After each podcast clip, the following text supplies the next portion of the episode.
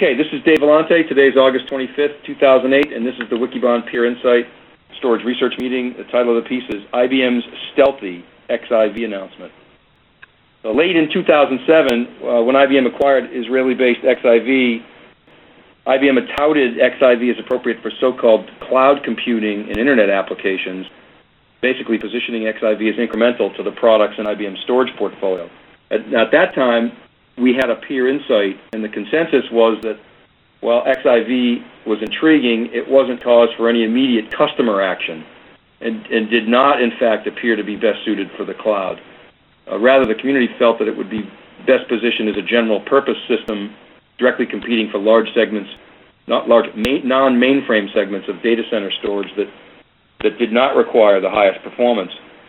Uh, furthermore, the community's analysis at that time suggested that XIV was important as its technology offered many attributes of emerging architectures, uh, including virtualization, uh, uh full virtualization and thin provisioning, combined with a methodology to spread data across all drives in, in, in an array in a manner reminiscent of 3PAR or even to a lesser degree Google File System, all while using standard off-the-shelf components. Uh, the most important aspects of the announcement at the time, however, was the fact that XIV was now part of IBM's enormous distribution channel uh, and franchise, placing an, an, innovative product in the IBM portfolio, which is, of course, newsworthy and potentially significant. Uh, earlier this month, uh, perhaps mistakenly, perhaps not, IBM unveiled uh, certain details of what we're calling version 2 of XIV uh, with, the, with the release on its website.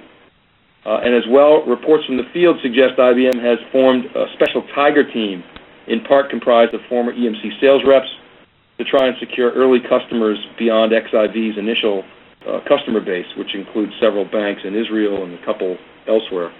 Uh, announcement activity has pri primarily been concentrated in, in, Europe with virtually no comments from IBM's U.S. storage groups. I'm not sure I have that right, so we might have to adjust that.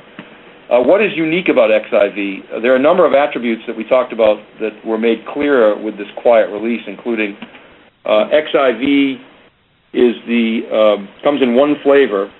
It was it was called the Model T of storage, but one flavor and one flavor only. Currently, this is a marketing decision by IBM. There's no technical reason why it can't be altered and offer other configurations. But currently, it's a 180 terabyte mirrored configuration offering users approximately 90 terabytes of storage. Uh, and the system is always shipped fully populated. Uh, I suspect the power cord is an option, but, other than that, not much. Uh, the array is comprised of standard components, 1 terabyte SATA drives, all the processors and cache and Ethernet cards, fiber channel and iSCSI ports are, off the shelf.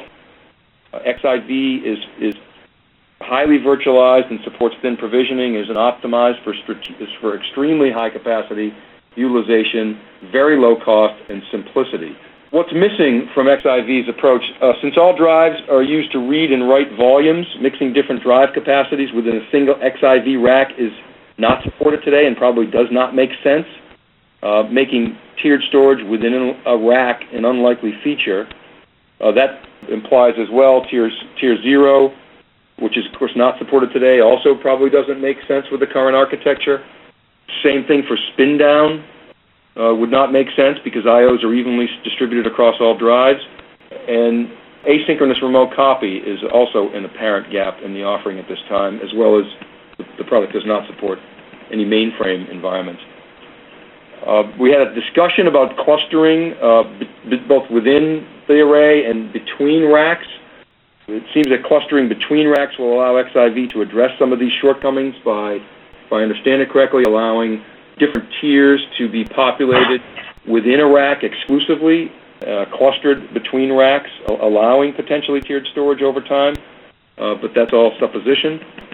Uh, how energy efficient is XIV? We had a discussion around this and a simplistic analysis of energy efficiency, which suggests because of the need to fully mirror XIV and its brute force use of standard components versus purpose-built arrays, and its UPS approach, the environmental profile of XIV appears substantially less attractive than uh, the typical competitive offerings, where a like-to-like comparison using similar cache and drive capacities suggests that four-year environmentals for power cooling and space of a mirrored XIV 180 terabytes raw would approach uh, 58,000, while industry average competitive mirror products is around 40,000. But the caveat of this analysis is the degree to which the expected higher utilization of XIV will off offset some of these advantages, as well the degree to which high-capacity SATA drives and competitive products can compete from a performance standpoint with XIV. So customers need to be very careful about that analysis. Uh, but it, appears that customers should probably not purchase XIV solely for its environmental characteristics. How can customers exploit such an architecture? There were a few main opportunities seen to take advantage of approaches typified by XIV. One was by utilizing XIV to perform near uh, continuous data protection with many, many snapshots invoked. Uh, two, by driving increased simplicity because XIV spreads data across all devices and, and manages performance automatically. Customer performance tuning tasks are going to be much simpler, and as was pointed out in the call, uh, this often can substantially offset acquisition costs, which also appear to be very low. XIV is designed to be inexpensive, with uh, reports of three to four dollars per gigabyte raw, which is considerably lower than most purpose-built arrays, although higher than products such as EMC's Hulk and HP's Extreme Storage, which of course don't have the same function as XIV. But the bottom line on, on exploitation is uh, customers can carve out the fat middle, taking advantage of high utilization, low-cost components. Uh, it would seem that XIV is best positioned slightly below Tier 1 uh, and above archiving. What does this announcement mean for competitors?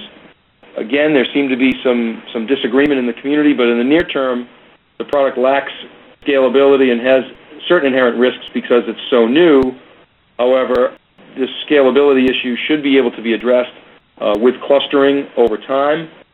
Many in the community felt that it was a make or break, or, or some in the community felt it was a make or break capability that if IBM can get to work, uh, it will have a fantastic product. Others in the community believe it's already working and is, and is forthcoming soon.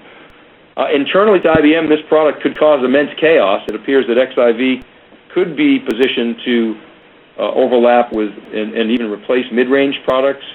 Um, questions remain whether or not it'll replace DS8000. It, it, probably not in the near term in mainframe, but over time, perhaps uh, in, in, in non-mainframe environments, could replace the DS8000 and, and 4000 in smaller configurations.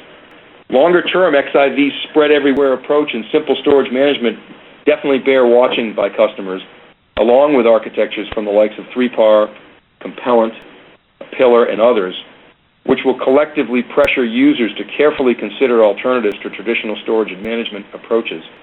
Uh, the economics of XIV also bear watching, as it represents perhaps the most, at least on paper, cost-effective general-purpose architecture we've seen to date. Action item. With XIV, IBM is signaling that it has an increased appetite for storage R&D.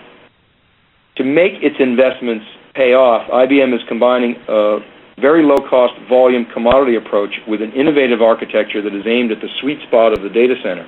Unfortunately, it's not quite ready for prime time, and users should kick the tires of XIV to determine the degree to which automated performance management will change storage administration best practice.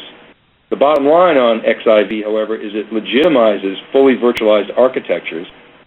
And the questions users should answer on the XIV is do the lower acquisition costs and simpler management attributes warrant potential migration costs and risks of moving from existing platforms? All right, that's the summary. As I say, please look on wikibon.org. You'll have you'll see a number of pieces up there already and some others to follow this. Uh, thanks very much for your patience, everybody, and we'll talk to you next time. Bye for now.